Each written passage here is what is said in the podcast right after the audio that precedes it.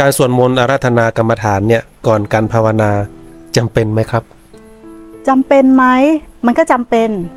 จำเป็นสำหรับคนที่เริ่ม เริ่มคือน้อมเหมือนน้อมเข้ามาใส่ใจอะน้อมกรรมฐานน้อมในสิ่งที่เราจะประพฤติปฏิบัติเข้ามาใส่ใจ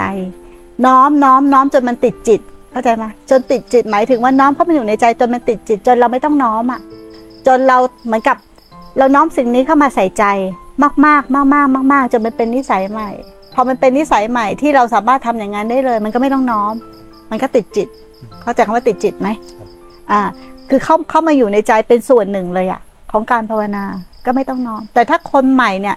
การไหว้พระการสวดมนต์นี่สำคัญมากสำคัญนะผู้ใหม่นะอืมผู้ใหม่ไหว้พระสวดมนต์ทำทานเนี่ยสำคัญสำคัญมาก จริง ๆ การอัญเชิญกรรมฐานน่ะ ถ้าเป็นคนที่ไหมไทยที่เป็นบทที่สอนนะมันเป็นสำหรับคนที่เขาประพฤติปฏิบัติใหม่ๆให้เขามีเครื่องอยู่ ให้เขาอยู่กับบทสวดมนต์ให้อยู่กรรมฐาน แต่จริง ๆอะกรรมฐานจริง ๆ คืออะไร